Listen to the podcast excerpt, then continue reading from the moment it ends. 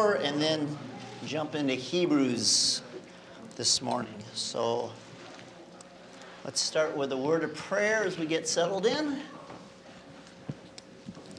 And Dale, would you please lead us?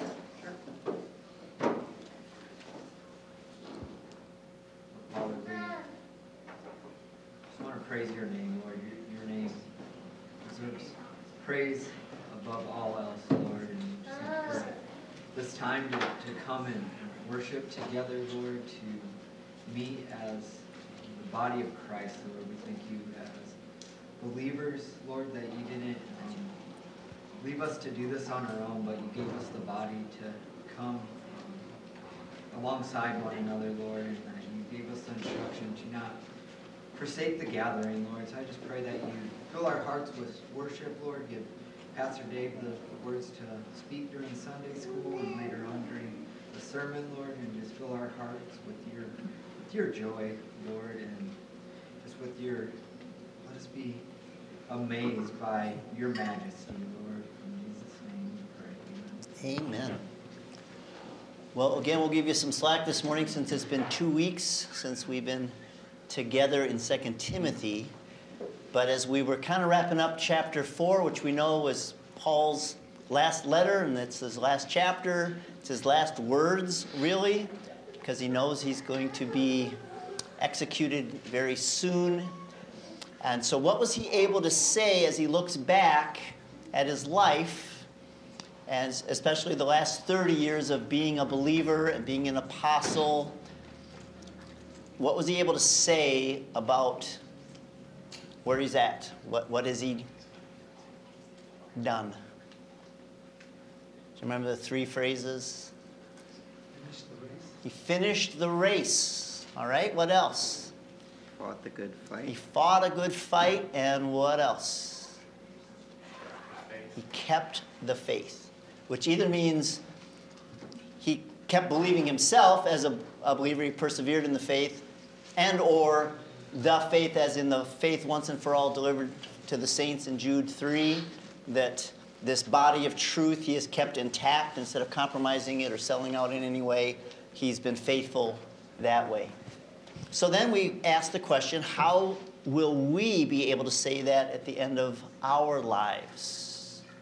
And I referred to Kyle Mulnick's email. That's a hint.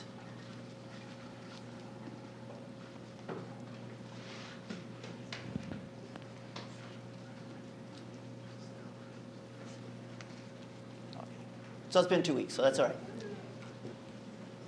Remember, he used to send out an email that said, Pray that by God's grace we may be able to say that at the end of the week. I fought the fight, I've kept the faith, run the race. In other words, we don't just get to when the doctor says you've got about two weeks left, and then we start running and we start fighting and we start, you know, keeping the faith, and I, whew, okay, I did that right at the end. It's like, no, this is week by week, month by month, year by year, over a lifetime by God's grace. It's, and I would compare it to like if, if you have got a dentist appointment tomorrow, you can brush and floss the rest of the day and tomorrow, but it's not going to make up for the last six months or a year since you've been there last. But if you kind of stay at that on a regular basis, you don't have to worry about going to the dentist tomorrow. And if we are staying faithful by God's grace alone, enabling us week by week, year by year, then there's not the panic at the end. It's like, no, I know by His grace I, I have been faithful. So, any comments or questions about that? Okay. How did Demas start and how did he finish?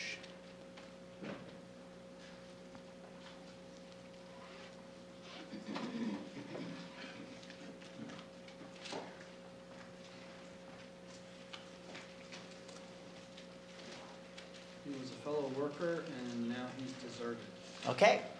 So that's not someone who kept the faith and finished his race and fought a good fight. He bailed and would seemingly indicate he didn't have the real thing, according to 1 John 2.19, in terms of they went out from us, for they were not really of us, for if they had been of us, they would have remained with us, but they went out from us in order that it might be seen they were never really of us. So looked good, looked like he had the real thing, Bales. You know, maybe God did something to bring him around, but it would appear that his heart was not right. And then how did Mark start out and how did he finish? AKA John Mark. Started out poorly won the race. That's right, Judy. That's right. So remember, he w- was called to be on the first missionary journey with Paul and Barnabas and went home for whatever reason. We don't know why, but when it was time for the second one, Paul says, I don't want to bring him. and Barnabas says, Yeah, give the kid a second chance. And there was such a sharp division, there was now two mission groups. Uh, Paul took Silas, and Barnabas took Mark, and now they doubled the forces. But it looked like, at least from Paul's con- was concerned, this guy just doesn't have what it takes. But what does he say about Mark now, at the end of his life? He's useful. So, isn't that an interesting contrast? Just verses away from each other. One guy starts out looking really good and washes out. One guy looked like he washed out at the beginning and ended up really good. So, there's hope if you've ever blown it, and there's a warning not to, uh, 1 Corinthians 10, 10 let him who thinks he stands take heed lest he fall. You could be Demas, unless God keeps you, or God keeps me. We'll be all Demases before the day's over. So, any comments or questions on Mark and Demas? Okay, well, let's read the last part of 2 Timothy 4. Would somebody please read 16 through 22? 2 Timothy chapter 4, 16 through 22. At my first defense, no one came to stand by me, but all all deserted me. May it not be charged against them. But the Lord stood by me and strengthened me, so that through me the message might be fully proclaimed and all the Gentiles might hear. So I was rescued from the lion's mouth. The Lord will rescue me from every evil deed and bring me safely into his heavenly kingdom. To him be the glory forever and ever. Amen. Greet uh, Prisca and uh, Aquila and the household of Onesiphorus. Erastus remained at Corinth, and I left Trom, Trophimus, who was ill, Miletus, Miletus, do your best to come before winter. Eubulus sends greetings to you, as do Pudens and Linus and Claudia and all the brothers. The Lord be with your spirit. Grace be with you. Okay, thank you. Nothing like throwing you under the bus with all those names, right? I know, right? Didn't know what I was signing up for. So much grease. Yeah. That's right. So, what old song or two does verse 16 remind you of?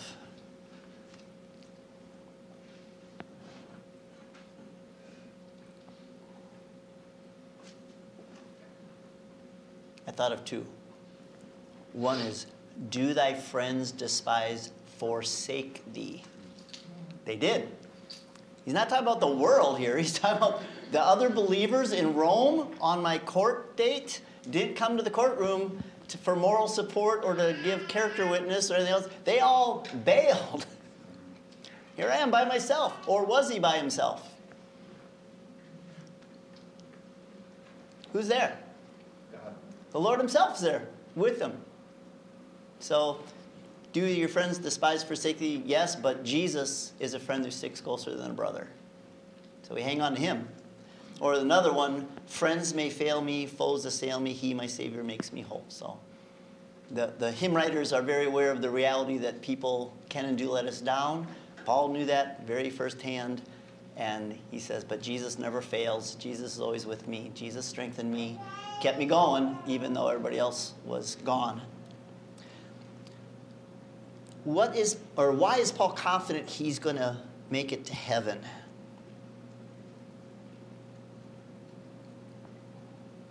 From these verses? I mean, obviously, there's lots of other texts, but in these verses, what do you see? Says the Lord will bring him safely. Yeah. Ultimately, the Lord's going to get me there safely. And, and so here's this twofold thing. Remember, we talked about departure. He said in, where is it? The time of my departure is at hand.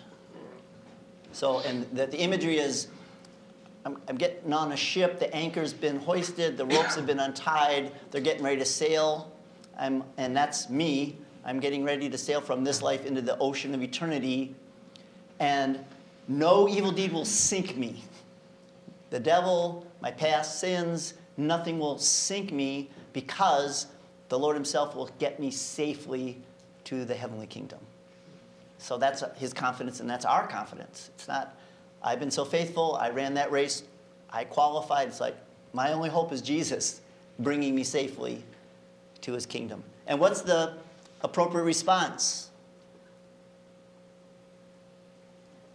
To him be the glory. To him be glory. And then the last verse is, grace be with you. So, by his grace, for his glory. That's where we get stuff like that.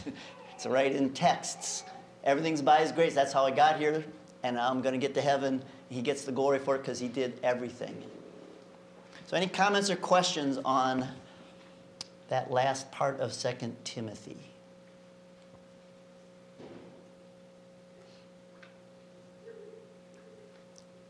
might be worth making one observation. Look at the relationship between I was rescued out of the lion's mouth, the Lord will rescue me. So, what, it, what does that remind you of, or who does that remind you of that argues that same way? David, David that's right, Ed. What, what did David say about lions and bears?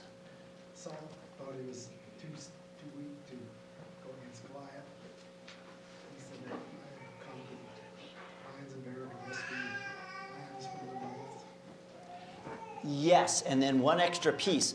The Lord delivered me from the paw of the lion and the paw of bear, and the Lord will deliver me from the hand of this Philistine. So, Lord rescued me, He will rescue me, and Dave, Paul is arguing the same way.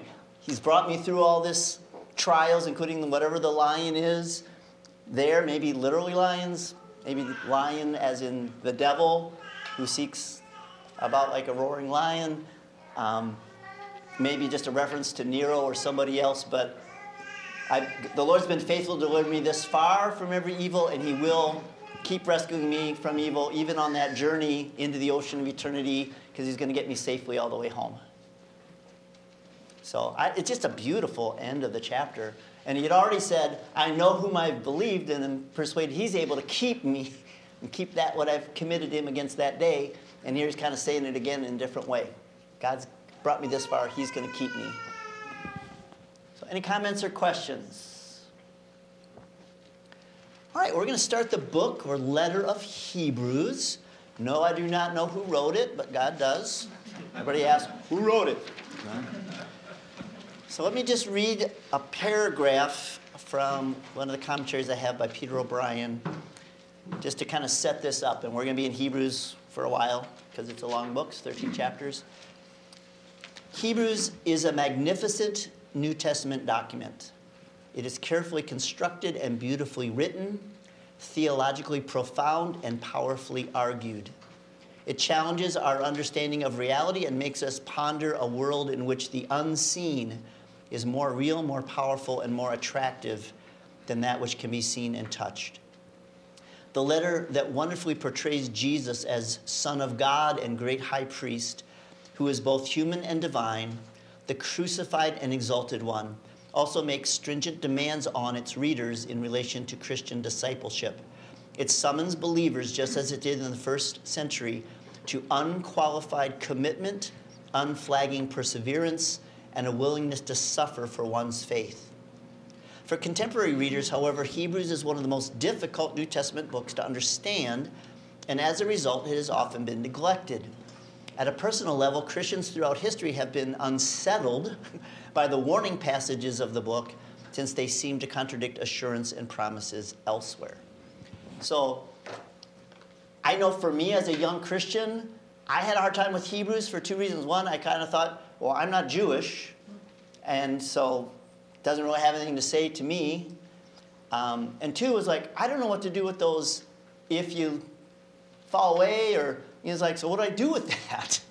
So I was a little confused, and maybe you've been a little confused, like, what do I do with this letter of Hebrews? I know there's good stuff in it, I know it's the Bible, but I'm not sure what to make of it. So, Lord willing, as we walk through it, we'll see it's not just for Jews anymore, it never was, and that those warning passages are real. we need to take them seriously. And I think we even talked about this a few weeks ago. God uses means like warnings to keep us in the faith. Um, I, oh, I just read this week somebody is suing whoever makes GPS because there was a bridge in North Carolina that had collapsed. Anybody see this story? Okay, Lynn saw it. So there's this bridge that collapsed, but it wasn't owned by the county or the state. It was on private property, and that whoever owned the private property had gone bankrupt. So it's just nobody's fixing the bridge. But GPS still thinks it's there, and this guy drives, dies. Because the bridge isn't there. Okay, so if there was a warning that said, bridge out, use detour, that would keep you from going into the river. Right?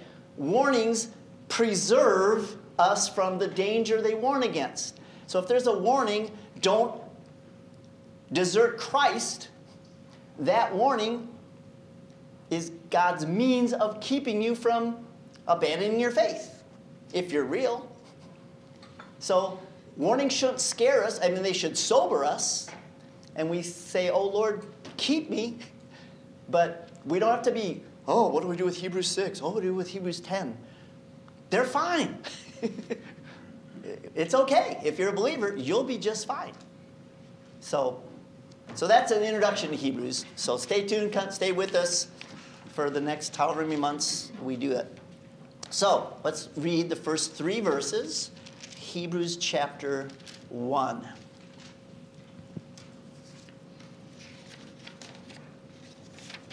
God, after he spoke long ago to the fathers and the prophets, many portions in many ways, in these last days has spoken to us in his Son, whom he appointed heir of all things, through whom also he made the world.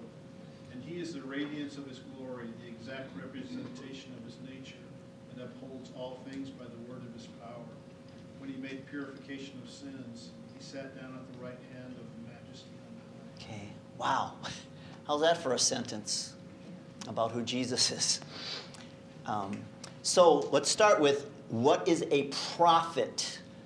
It says God spoke to the prophets. Who are the prophets, or what is a prophet? Someone sent to speak on God's behalf. That is a great definition. Yes. So, someone who speaks with God's authority on God's behalf, has a message from God. And so, literally, hundreds of times in the Old Testament, we see the phrase, Thus says the Lord. I've got a direct communication from God Himself. This is what God says to His people or to Babylon or to whomever. God speaks, and He uses prophets to do so, and those writings are recorded. So, can you think of a verse that talks about that that we looked at when we talked about the inspiration of Scripture a few weeks ago?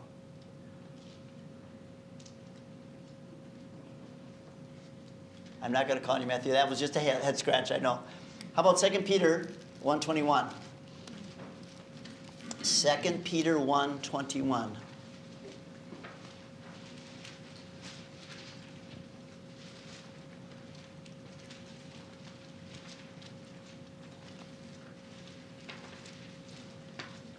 prophecy was ever produced by the will of man, but men spoke from God they were carried along by the Holy Spirit. Okay, so that's why this book is not just a human book with human opinions and human authority. It's God spoke through the Holy Spirit, through men, to give us the scriptures. And so God is there, He's not silent, He does reveal Himself to us and gives us true information about Himself. But what is what does Hebrews add to that? Okay, we've already heard from God through prophets, but what now? Through his son. Yes. So the ultimate revelation of God is through his son, Jesus. Um, so let's look at some verses about that. Let's go to John 1. John chapter 1.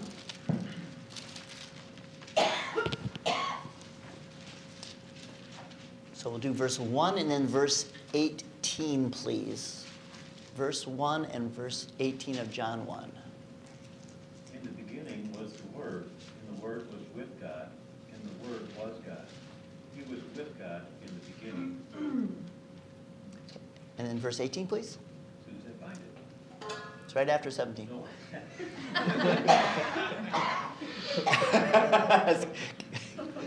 Sorry.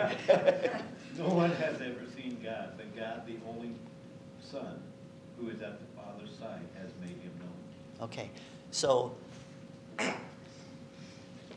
we know from verse 14 the word is Jesus, right? The word became flesh, dwelt among us. That's, so we know we're talking about Jesus. But what an interesting first phrase. In beginning was the word. Well, what's a word?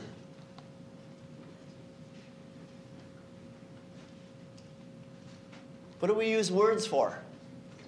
Communication. Communication.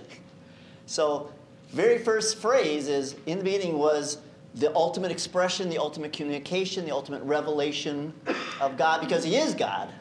It's the second person of the Trinity, and He becomes flesh, dwells among us. And so, even though we've never seen God at any time, this revelation from God has explained Him. Word gives us the word exegete, if you've ever heard that fancy word. Jesus has exegeted God the Father for us. Otherwise, we wouldn't have that kind of information. All right. Also, John 12. Would somebody read John 12, 49 and 50?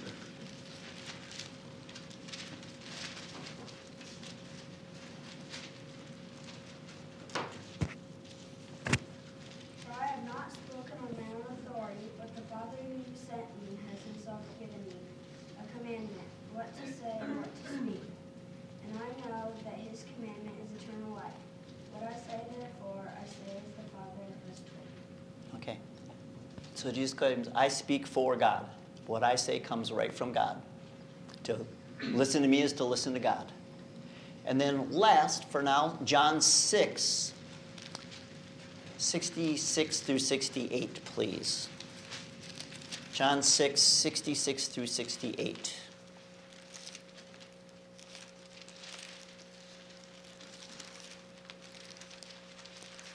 After this, many of his disciples turned back and no longer walked with him. So Jesus said to the twelve, Do you want to go away as well? Simon Peter, Simon Peter answered him, Lord, to whom shall we go? You have the words of eternal life. Okay. So we sing that when we say, um, what is it the song? Yeah, it's like ours. Where else could we go, Lord? Where else could we go? You have the words of eternal. That wasn't just a cool song that Sovereign Grace wrote. It's right out of John 6. Jesus has the words of eternal life because he is the ultimate prophet from God. He's the ultimate revealer of God, the ultimate communication or expression from God. And so, what would be an appropriate response in light of that being true?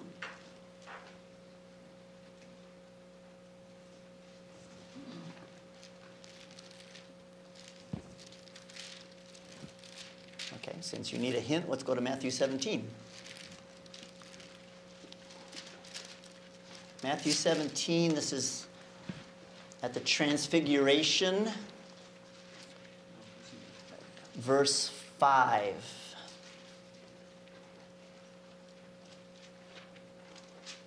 Matthew 17, 5. While he was still speaking, a bright cloud overshadowed them. And behold, a voice out of the cloud said, This is my beloved Son, with whom I am well pleased. Listen to him. Does that sound like a response? If this is, if Jesus is God's own beloved Son, through whom he speaks as the final word, Listen to him. Pay attention. Follow what he says. Um, that's the positive way. In Acts 3, it's stated in a more negative way, but also a good reminder as well. Acts 3 22 and 23.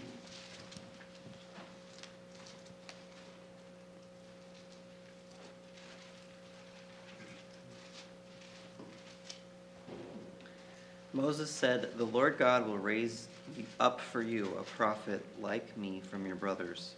You shall listen to him in whatever he tells you. And it shall be that every soul who does not listen to the, that prophet shall be destroyed from the people. Okay, so who do you think that's talking about? Raising up a prophet like Moses who spoke with God face to face from among the people, another Jewish person. You need to listen to him, and then adds the consequence if you don't, you'll be destroyed. Which is obviously a pretty strong word, but it's true, right? If Jesus has the words of eternal life and you ignore what Jesus says, then have their consequences. So, any comments or questions on Jesus as the ultimate prophet or the ultimate revelation of God? And this comes into play, of course, when you think about Muslims, for example. A good Muslim acknowledges Jesus is a prophet, but Muhammad is a more important prophet. Okay? Hebrews says he's the final word from God. Muslims say, well, there's more. there's something better and bigger than Jesus named Muhammad. So those truth claims can't both be right. Or other people that are willing to accept him as a prophet, including Jews. Jews are willing to say Jesus was a prophet. We, some of them are. But he's the final prophet, and he's the final word from God. Okay, what is Jesus' relationship to the universe according to these first three verses of Hebrews?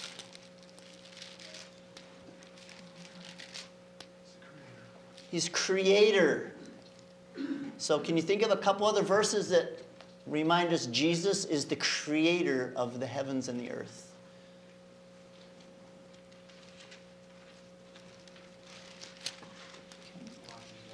Okay, what does that say? Uh, He is the image of the invisible God, firstborn of all creation, for by him all things were created. In him, in heaven and on earth, visible and invisible, all things were created through him and for him. And 17 says that he is before all things, and in him all things hold together. So, he created everything there is, what you can see and what you can't see. And not only did he create them, all things were created for him. Everything exists for Jesus Christ. Isn't that a statement? Okay. And then there's another text that was really close to the one we read earlier from John. Remember that one? John 1. What does that say, Patrick? He was in the beginning with God. All things were made through him, and without him was not anything that anything made that was made. So no exceptions. Anything that exists exists because Jesus made it. Okay?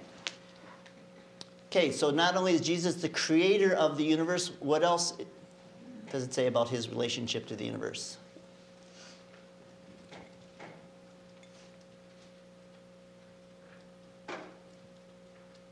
It's upheld by his power. Yeah.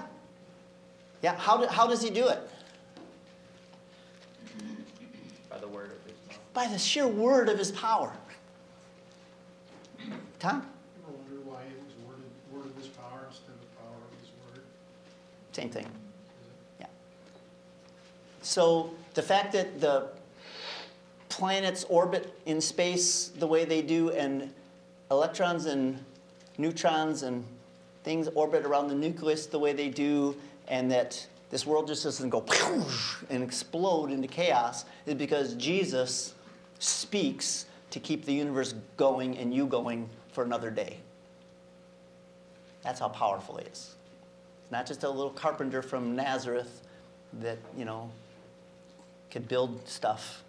He upholds the whole universe, and he just does it by his word.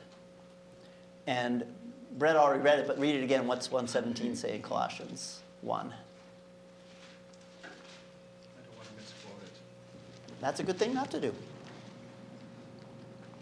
All things are created through him, okay. Uh, he, uh, all things hold together, in him all things hold together. All things hold together in him. So, do we have any people that are really good in physics?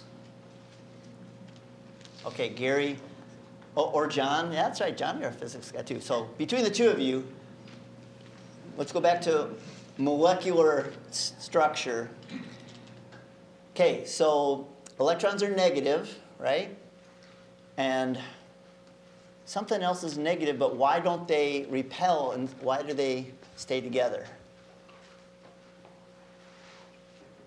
They call it the strong force, The strong force? Strong force and weak force, yeah. Okay, so according to this verse, who's the strong force? Jesus is holding those molecules, guys, because scientifically they shouldn't stay together. Right? If opposites attract and likes repel, in theory, atoms shouldn't stay together, but they do. And you could say it's the strong force. Well, that's, that sounds like Star Wars. or you could say it's Jesus does that every day. All right, and then one other comment about his relationship to the universe in those verses.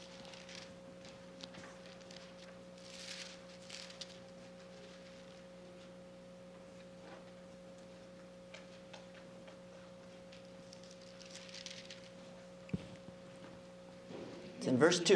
In Hebrews. Yes, Okay. Hebrews 1, verse 2. We haven't gotten this phrase yet. Also, who made the world? We already got that. He's heir, He's heir. What's an heir?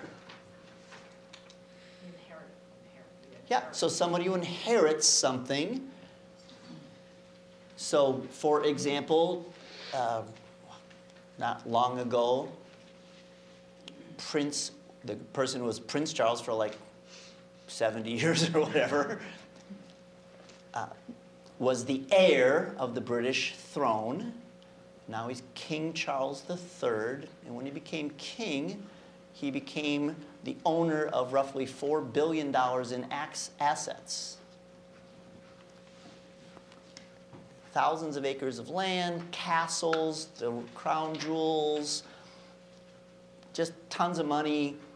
He was the heir of all that, and he became the possessor of all that because that was rightfully his as heir.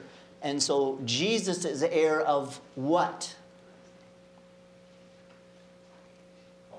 All things. Everything in the universe belongs to Jesus. So let's look at some verses like that. Psalm 2. Somebody look up verse Psalm 2, 7 and 8. I will tell of the decree. The Lord said to me, You are my son, today have I begotten you. Ask of me, and I will make the nations your heritage, and the ends of the earth your possession. Okay. So this is, we know from New Testament text, this is Jesus speaking. And he says, God said to me, You're my son. Asking me, I'll give you the nations as your inheritance. So you've got the whole world. Give it to you as your inheritance. Matthew 11, 27. Matthew 11, 27.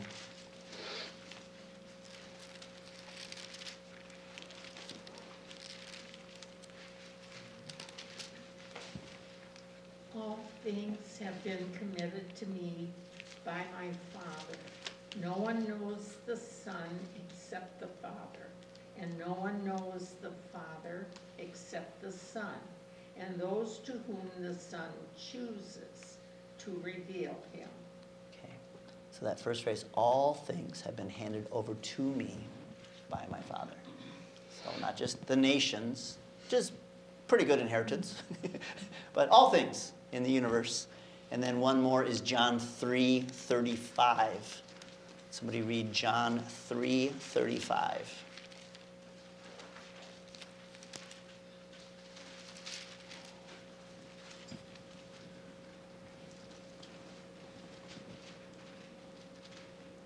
Father loves the Son and placed everything in his hands.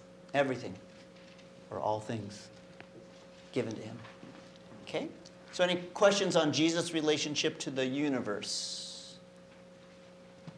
Okay? And then, last, what do, do these verses say about Jesus' relationship to God? A couple phrases, actually three. The two are two are easy, one's more subtle. He's the exact representation of his nature. Okay, what does that mean, Gary? Um, has the same characteristics as uh, God. Okay, good. He's the visible image of the invisible God, right? So, anybody remember what John 14 9 says? And if not, you can read it. John 14 9.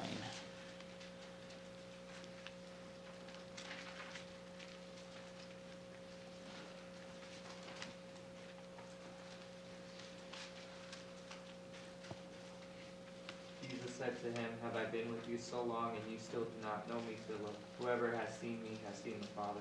How can you say, Show us the Father? If you've seen Jesus, you've seen the Father. It's quite a claim. If you want to know what God is like, look at Jesus. Um, or Colossians 1, that was also read earlier, he is the image of the invisible God. Um, and then what else does it say about Jesus in relation to God? So we already saw exact representation of his nature. What else is he?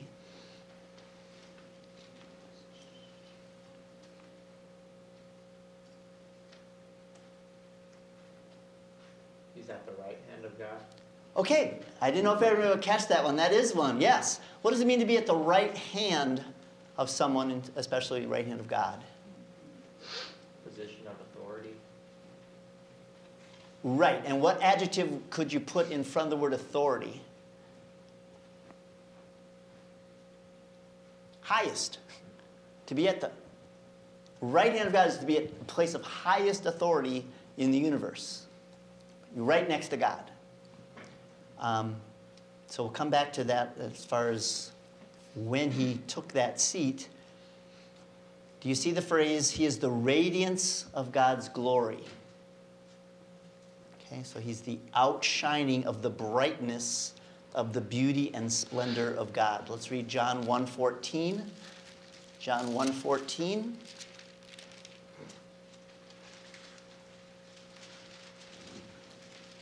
And the Word became flesh and dwelt among us, and we have seen his glory.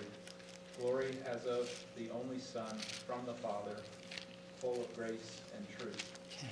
So we've seen glory. When we saw Jesus, we saw glory from God. And then 2 Corinthians 4. 2 Corinthians chapter 4. Let's read 3 through 6, please.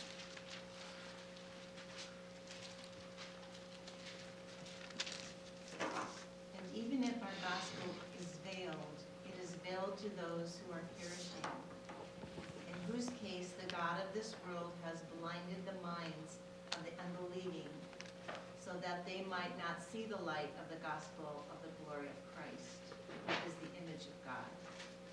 For we do not preach ourselves, but Christ Jesus as Lord, and ourselves as your bondservants for Jesus' sake. For God, who said, Light shall shine out of darkness, is the one who has shone in our hearts to give the light of the knowledge of the glory of God in the face of Christ. Follow what's going on in that? Okay. So before grace intervenes in our life, we look at Jesus, and what does Isaiah 53 say? We saw nothing special about him, right? No form or comeliness that we should desire him. And Satan's blinding us from seeing him as the image of God. We just see a teacher or a prophet or a nice person or someone who is out of touch. We don't see the image of God when we look at Jesus. And then what happens if we're a believer? Go ahead, Angela. So God does the same miracle he did on the first day of creation. Let there be light. There's light. here's this dark soul that sees nothing when it looks at Jesus. God says, boom, let there be light, and your eyes are opened. I once was blind, now I see. And now when I see Jesus, I see the glory of God in his face. Angela. Which is mind-blowing to me, because here we are, we're looking at all these glorious things about God and Jesus, and yet, as, as infinitely uh, glorious and mighty and majestic as he is, he chooses to reach down out of love for us and pour light into our Mhm. hearts about the knowledge of who he is. That's really mind-blowing Amen. to me, that he would be so good to outpour who he is to us so that we can be saved and be worshipers. Right. Amen. I like how you added and be worshipers. So that's who we're here to worship this morning. Jesus says, John 5 23, um, for the Father, um, this is the will of the Father, that all honor the Son as they honor the Father. Remember that? He who does not honor the Son does not honor the Father. So we are here to worship God the Father Almighty, maker of heaven and earth, and we are here to honor Jesus Christ, his only Son, who is the image of the invisible God and the creator of the universe and sustainer of the universe and the glory of God in bodily form. And all these things we've been seeing in Hebrews and these extra texts, we're here to worship, not just have a little quiz later on who is Jesus. Oh, he's creator, he's the sustainer, check, got it. Okay? We're here to worship.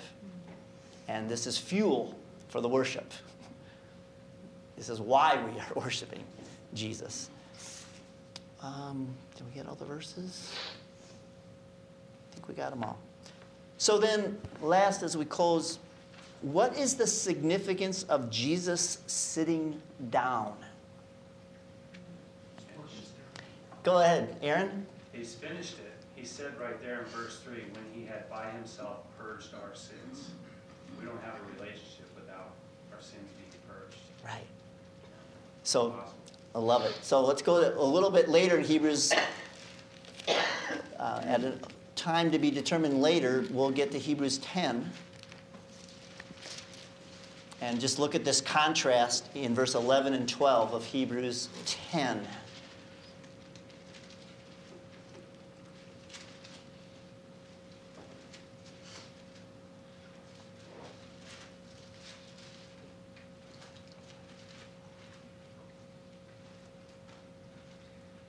Said 10, 11, and 12. Sorry. Oh, yeah, 10, 11, 12 will work. Yep. Okay. I'm sorry. Chapter 10, verse 11. Chapter 10, 11, 12. Yeah. Okay. And every priest stands daily at his service, offering repeatedly the same sacrifices, which can never take away sins. But when Christ had offered for all time a sac- single sacrifice for sins, he sat down at the right hand of God. So you see the contrast? If you're an Old Testament priest, you're standing all day long, same sacrifices day after day, and guess what? Never can take away sins. Jesus did one sacrifice for all time, it was finished, and he sat down. So I think just the other day, Angela and I were commenting about, you know, like a, a young mom's work is never done, they never sit down, right? When you finally sit down, you. but you rarely get to do that. Still, Lynn says it's still that way, okay? Not just young moms. Um, and that was a priest. And, and now, Jesus did everything necessary. Everything was accomplished. The price was paid in full. He sat down, and not just to rest, but to take the position of highest authority in the universe at the right hand of God the Father Almighty. So, you hopefully you know this song. When he had purged our stains, he took his seat above. Right? So he d- had done it, and that's why he took his seat above. It's finished. So we're here to worship our Redeemer and our Savior as well as our God and our Creator and Sustainer because he purchased us with his blood. Um, and that work was so complete that he sat down. So the work is finished. We don't have to add anything to it. So that sounds like a good place to stop. Any last comments or questions before we go into worship? Okay, so Lord willing, We'll do the rest of chapter 1 and a little part of 2, which is talking about Jesus' relationship to the angels, which might not have been like something you thought about all week. But in the midst of addressing that question, we're going to see a ton more truth about who Jesus is. Okay? So don't be distracted by, oh, I wasn't really thinking too much about how Jesus and angels relate to each other. It's like there's a lot of truth we're going to see in the next passage about Jesus. Yeah, we'll learn a little bit about angels, but we'll see a lot more about Jesus. So let's close in prayer. And Aaron, would you close us in prayer? Sure. Father, we thank you for your word and how it instructs us uh, to see how great you are and what you've done for us. Lord, help us to show the world this greatness. As was mentioned this morning, uh, they are blind and lost. Your word says uh, it's hidden from them. Lord, pray that everything that's said and done here this morning would bring you honor and glory in the worship service. We pray in Jesus' name. Amen. Amen.